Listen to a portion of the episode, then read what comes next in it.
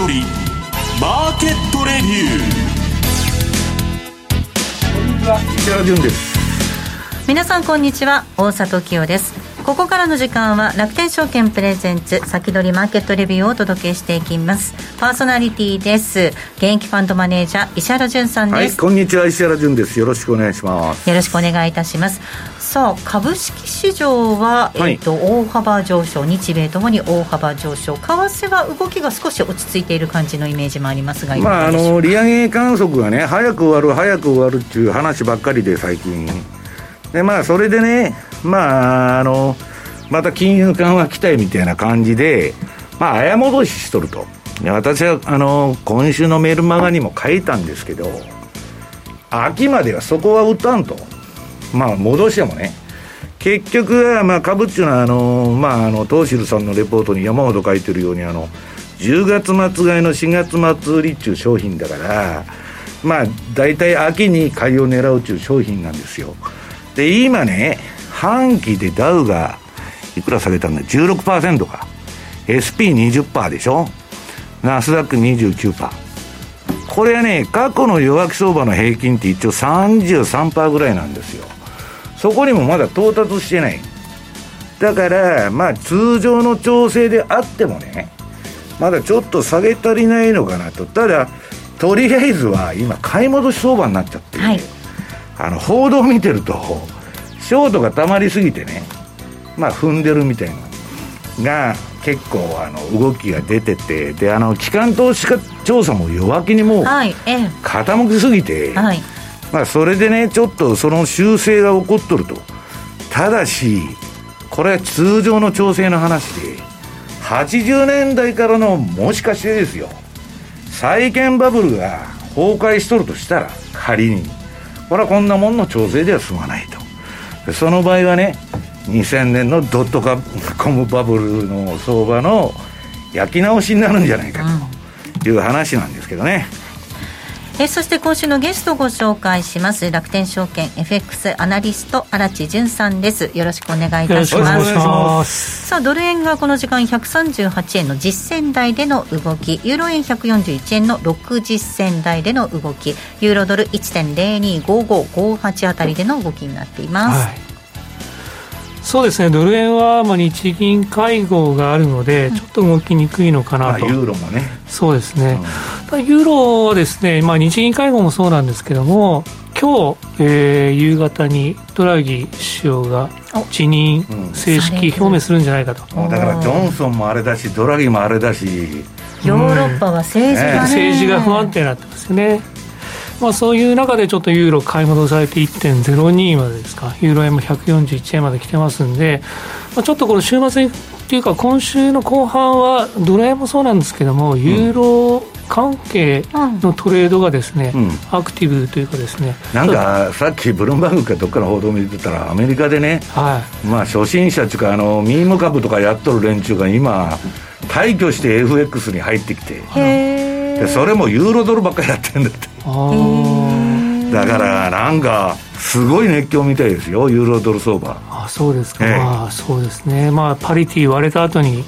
このここまで回復した目覚ましですかね。ね面白い記事だなと思ってツイートしといたんですけどなんかめちゃくちゃ湧いてるんだ今もう他やるもんないじゃないですか。ドル円とかユーロドルとかドル高でみんなね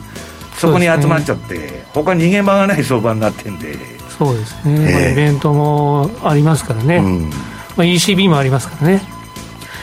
そんな中なんですが楽天 FX ではご好評につきましてスプレッド縮小キャンペーンを引き続き実施いたします。9月3日土曜日朝5時55分までの期間。9月3日土曜日朝5時55分までの期間ポンド円ポンドドル5ドルドルポンド5ドルユーロ5ドルのスプレッドを縮小いたします。スプレッドの縮小によりまして一層コストを抑えてお取引いただくことができます、まあ、荒地さんユーロのユーロ関係動きがあるというお話でしたのでこの機会にぜひっていうところですかね。そうですね、あのまあ、ドル円よりも今週に限って言うとですねユーロの方がトレードチャンス、うん、結構あと面白いこうエキサイティングなトレードができると思います。ドル円ちょっと動きが止まっちゃってますからね。そうですね。またポンドもっていったところですよね。そうですね。ポンドもあのまあ一回というかまあ下がるに下がったんですけれども少しまあユーロと同じようにリバウンドの可能性もあるんで、うん、面白いのかなと思います。また楽天 FX では CFD 取引で倍率アップ FX 取引高キャッシュバックキャンペーンも合わせて実施しております。実施いたします。キャンペーンにエントリーしていただき楽天 MT4 で新規に1万通貨お取引されるごとに1円をキャッシュバックいたします。さらに CFD の1銘柄を新規でお取引されるごとにキャッシュバック率が10%倍率アップ。自由銘柄の新規取引で最大100%倍率アップ。となりますぜひこの機会に楽天 FX のキャンペーンをご活用ください。詳しくは楽天 FX のホームページでご確認ください。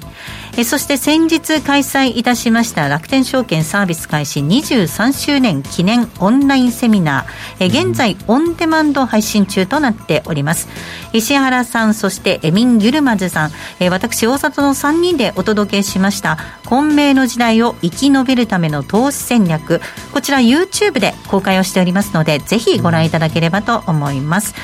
えっと、YouTube の画面に QR コードを掲載しています。QR コードを掲載しています。読み取っていただいてご覧いただくことができます。また番組のウェブサイトにも情報を掲載しておりますのでぜひ皆さんご覧になってみていただければと思います。石原さんとエミンさんのお話。エミンさん面白かったですね。面白かったですね。止まらなかったですよね。まああのまた次 第何弾かやろうという話になってるんですけどね、はい。うんまあ、あの人、非常に面白い視点で、まああのー、どういうんですか、エブリシングバブルの崩壊、うん、エブリシングバブルの崩壊なんですけどね、うん、まあ、日本にはどっちか言ったら、まあ、日本というか、個別銘柄ですよね、はい。まあ、買うものがないわけではないと、うん、いうことですけど、まあ、ちょっとまあ、エブリシングバブルの崩壊がもう始まってるんだと。いうことを言われてましたけどね。まあ、あの、興味深い話なんで、はい、ぜひごご覧ください。はい。混迷の時代を生き延びるための投資戦略、YouTube でぜひご覧ください。さあ、この番組も YouTube ライブで同時に配信をしております。動画の配信については、ラジオ日経の番組サイトからご覧いただけます。また、番組のホームページからは随時質問など受け付けています。番組宛てメール送信フォームからお寄せください。えそれでは、進めていきましょう。この番組は楽天証券の提供でお送りします。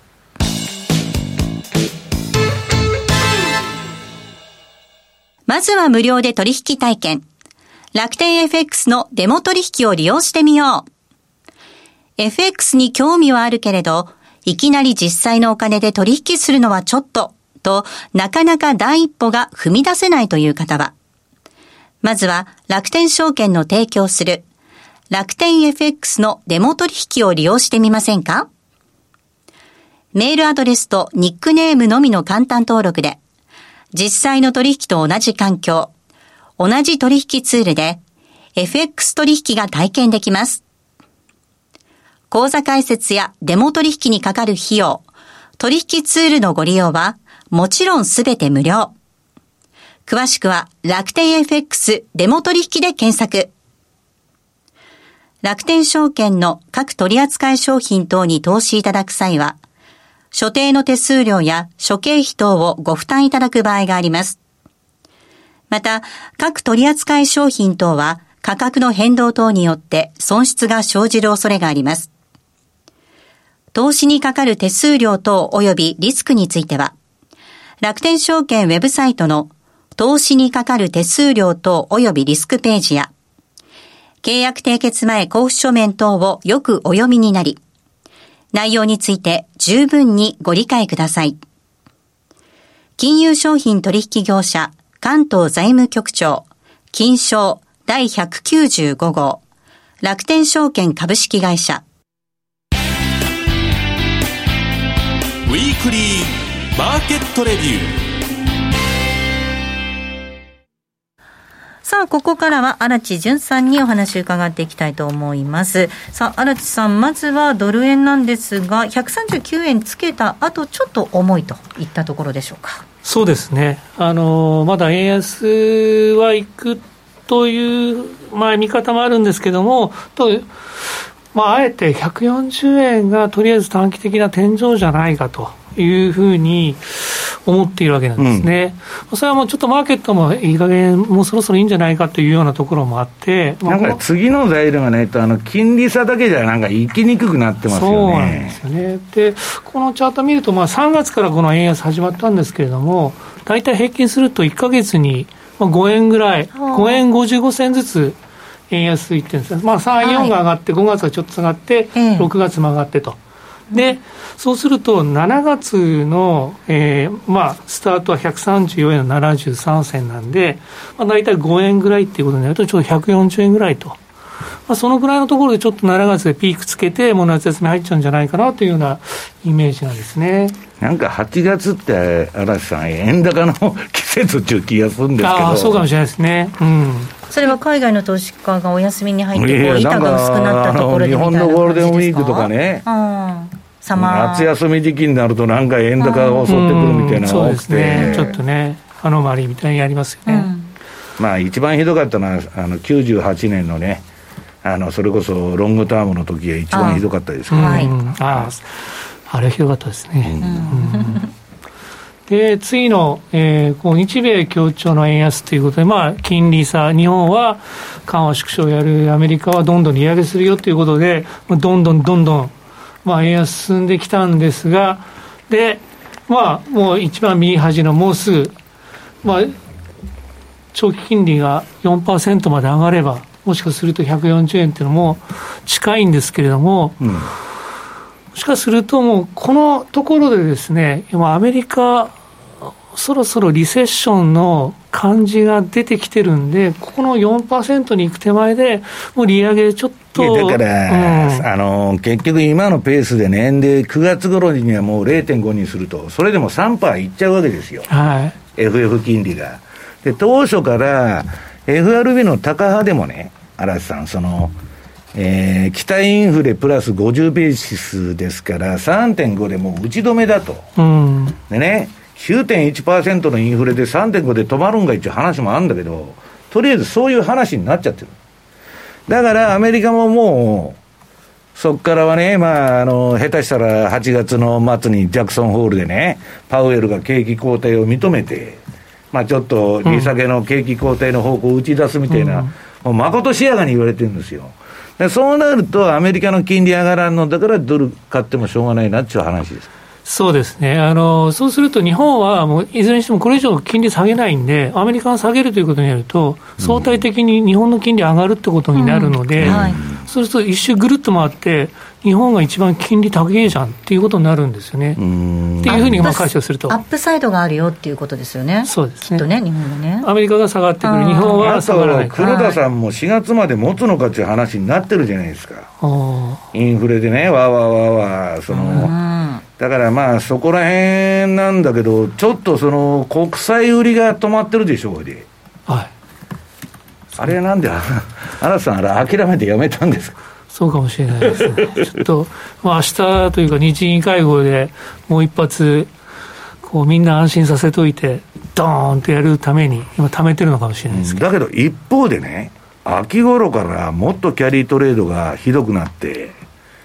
まあ、自己業化プロセスじゃないんですけど、140、50目指すとか、そういう話もあるじゃないですか、あの147をね、うちに来ると98年の。だから私もよくわからないんだけど、なんか私は個人的に思ってるのはね、本当に3.5ぐらいでインフレが止まるのか。一旦ね、そうなったら株も交換してあげるし、わーとなると思うんだけど、地政学で何の解決もついてないもんで、そうですね、それは、ね、そこら辺がどうかなっていう感じがして非常に不透明ですね。うん、うん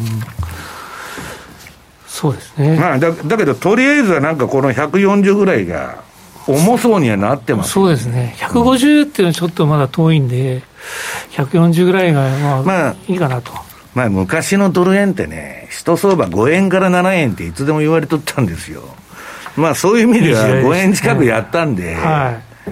まあ、いいとこまではやったのかなっていう気がするんですけどね。そうですね。うん、うんじゃあ、個人投資家は、ただ、まあ、7月の個人投資家、これは楽天証券がですね、あのアンケート取って、まあ、7月の初めなんですけれども、まだ個人投資家はですね、今年の初めの段階では6割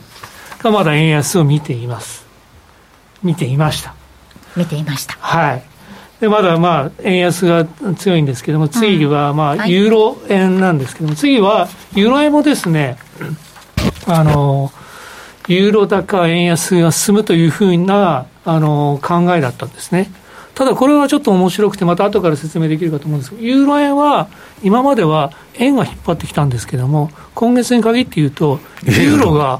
強いっていうか、ユーロが安く売られてる、売られてるんで、必ずしも個人投資家の予想通り、ユーロ高には行ってないんです。でも、ユーロ相場はね、なんか荒さん、まあ後で僕もチャート持ってきたで言うんですけど、なんかちんたらちんたらした相場だなと、ドル円みたいにドル高になった時みたいな、なんとなく勢いがないじゃないですか。うそうですね。で、5ドル円は、まあ、まあ、5ドル円もまあ約半数が5ドル高見てますというのが個人投資家の考えですね。これでも、アナさん、あのー、半分が見てるってことは、その別の半分の人は、まあ、分からんか、反対意見を持ってるということですよね。そうです、まあ、分からないっていう人なんですけれども、まあ、分からないっていう人を除くと、えーまあ、5ドル高が半分、10%ぐらいが5ドル安ということなんで、まあ、差し引きすれば、5ドル高の方が、マーケットの個人投資家傾いてることですね。じゃあ、次の方をお願いします。ということで、まああのー先月は少し円高に行くと思った、考えてた個人投資家の方々も、今月の初めには円安相場に戻ってきて、円安ビューに戻ってきてるということで、次の、それでですね、これも何度もお出してるんですけども、ドル円、過去10年で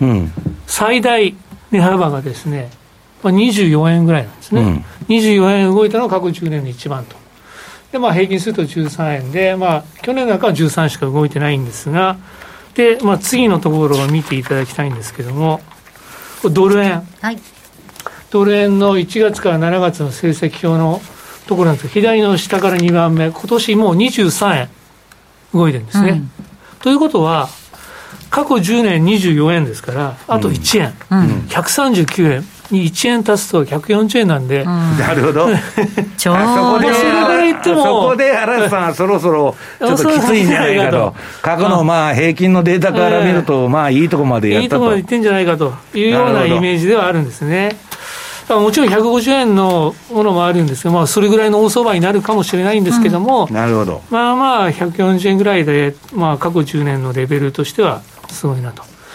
いうことですね。で、ちょっと右の方は、1日平均でいうと、あ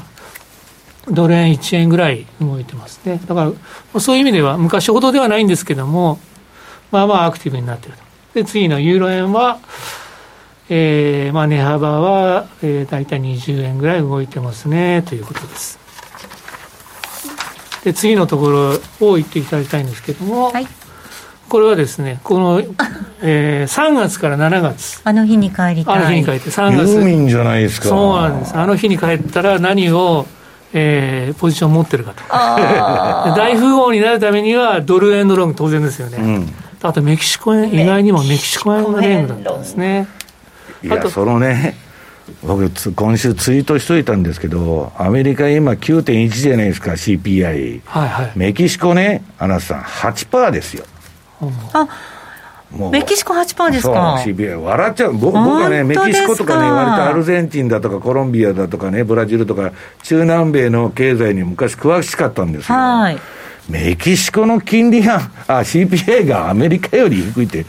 どういうことだそういう時代になっちゃいましたね、ね、これでも荒地さん見てみると、えっと、ドル円メキシコペソ円カナダドル円ですか？次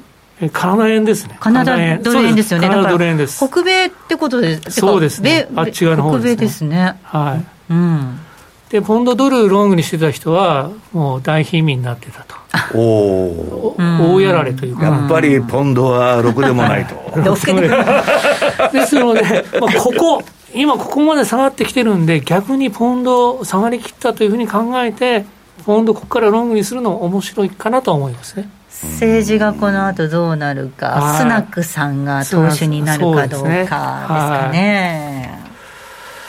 ですからまあ3月だったらまあ戻ってたらまあドル円のロング バック・トゥ・ザ・フューチャーで、バック・トゥ・ザ・フューチャー。なってるとポンドは悪い女ってことですね、やっぱり、そうですね。で次にちょっとヒートマップっていうのをちょっと簡単にこう見てみたいんですが、はい、これは何かというとこの円はこの3月から7月でどの通貨に対して一番弱くなったかというと、まあ、さっきのこのウィナールーザーズと似てるんですけどもやっぱり円はドルに対して一番弱くなってるんですね。この一番左がドルなんで、下がってるんで、で、次は一番右側のカナダなんですね。ですからまあ、ただ全体的に見ると、円はもう3月から7月、ほとんどすべ,、まあ、全ての通貨に対して弱くなってると、いうことですね。それで次なんですけども、逆にドルはすべての通貨に対して強くなってるんですね。で特に、まあ、円に対して強くなってるのと、あと、こう、右側の方ポンドに対して、まあ、そうですね、ポンドが一番良かったんで、ポンドがに対してこう強くなっていると。で、次なんですけど、これはちょっと面白いのはですね、はい、ユーロはこう強弱ありまして、はい、ドルに対しては一番左ですね、弱くなってるんです。はい、で円に対しては強くなってる。うん、で、意外とオーストラリアドルに対しては、5ドル3月から7月見ると弱くなってるんです。でポンドにはちょっと強くなっていて、うん、というこう状況なんですね。そしてまあ右側の下がってるのはこれスイスなんですけども、うん、ですからまあこう石原さんおっしゃったようにちょっとユーロはっきりしないっていうのがこのチャートでも分かるという感じですかね、ヨーロッパはねなんかみんなぐずぐずして地政学もろに食らっとるでしょ、うなんかあの私はねヨーロッパの人たちに先々週ぐらい2週間ぐらいかけていろいろ聞いたらリーマンの時よりひどいって言ってましたもん、経済は。あら。本当に。ドイツなんかボロボロだドイツボロボロ、製造業も、もう、あの、資材不足でボロボロだし、めっちゃくちゃ治安が悪いって。あ暴力事件とか落書きとかね、そこら辺のあの街歩いてたらもうスプレーで落書きだらけだっつって。大体ね、街歩いたらわかるんですよ。で、まあフランスもね、すごく治安が、私が行ったので、去去年、一昨年もう3年ぐらい前か。もうかなり悪くなってたし、その時に。まあ、割とね、で、イギリスはそんなことなかったんだよね。ロンドンは、割と街も綺麗でね。はいはい。私も2019年に行ったけど、割と、あれだったけど、なんかヨーロッパはね、他ダメですか、あの北欧の方はすごく治安が良かったけど、はいはいなんかあのドイツはね、あんまり最近、ろくなこと聞かないんですよね。そうですか、これからもっとあれ、ね、まあ、スペインとかポルトガルはもう、国自体がむちゃくちゃになっててね、あの失業率だってさ常時30%超えとるようなとこですから、で観光でしょ、スペイン、ポルトガルって、何にも観光。あはい、だから全然コロナでだめじゃないですか。はいかなりね、経済弱ってるっていう話なんですよ。だから欧州通貨ちょっと買えないかなという。あ買えない。うん、いう感じは私はしとったんですけどね。えっと、続きまた YouTube ライブの延長配信でお話を伺っていきたいと思います。はい、ここまではウィークリーマーケットレビューをお届けしました。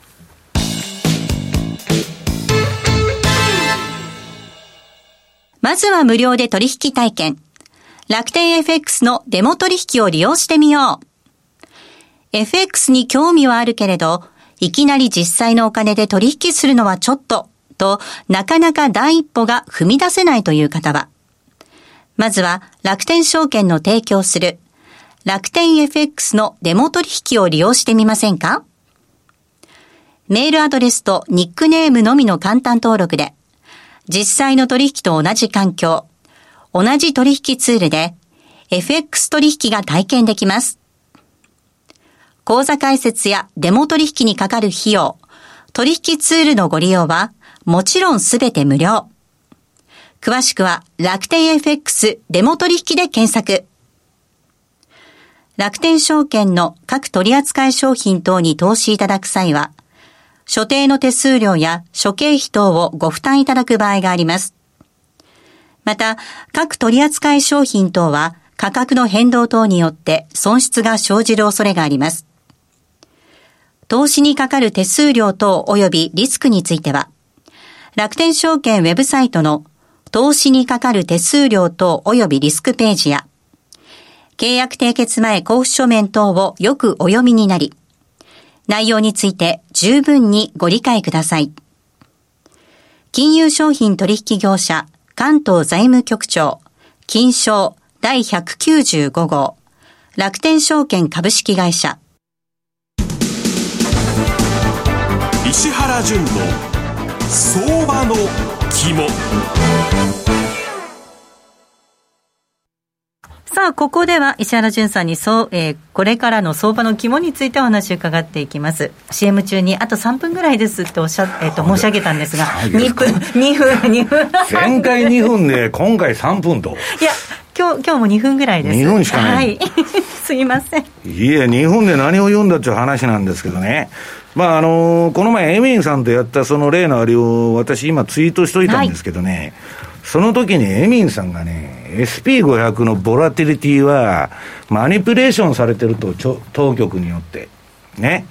価格操作されてるんだと言ってたんですよ。で、今それやっとるの。えー、っと、2ページ。QT やっとるはずのですね、アメリカの金融当局っていうのは、えー、QT どころか、隠れ QE で、えー、日本円にして3兆5千億くらいね、毎日ですよ。実弾投入で金融機関に金ばらまいとると、これはね、テクニカル的な処置でリバースレポっつってね、その3億なんだ、4107億円っつって書いとるけど、はい、こんな金毎日ぶち込んでてね、うん、で、これ何、何さしとるかって言ったら、いつでも先物の釣り上げなんですよ、これ。だから、連銀が金融機関に金ばらまくときは、あうんの呼吸で必ず先物釣り上げに来るんですよ。はい、株価指数のね。で、今、売ってたやつが、みんな買い戻しになっちゃって、まあ、これあのー、後でチャート見せますけどね。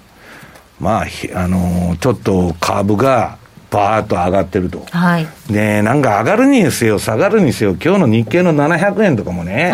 うん、700円上げる材料なんかあるんですかと。何もないんです。やっとるやつが誰もおらんっちゅうだけなんですよ。だから動いちゃうと。うん、で、下がるときもまた700円とか500円とかそういう相場になっちゃうと。あんまりいい傾向じゃない。株のいい相場っていうのは、じりじり上がるっていうのが最高なんですよ。だからね、こういうなんか、急騰急落みたいな、行ってこいばっかりの相場やって、市場がめちゃくちゃいたんだ、いたんで、私はね、もう私のところに来てるレポート読むと、全部やっとるトレーダー、ストップアウトして、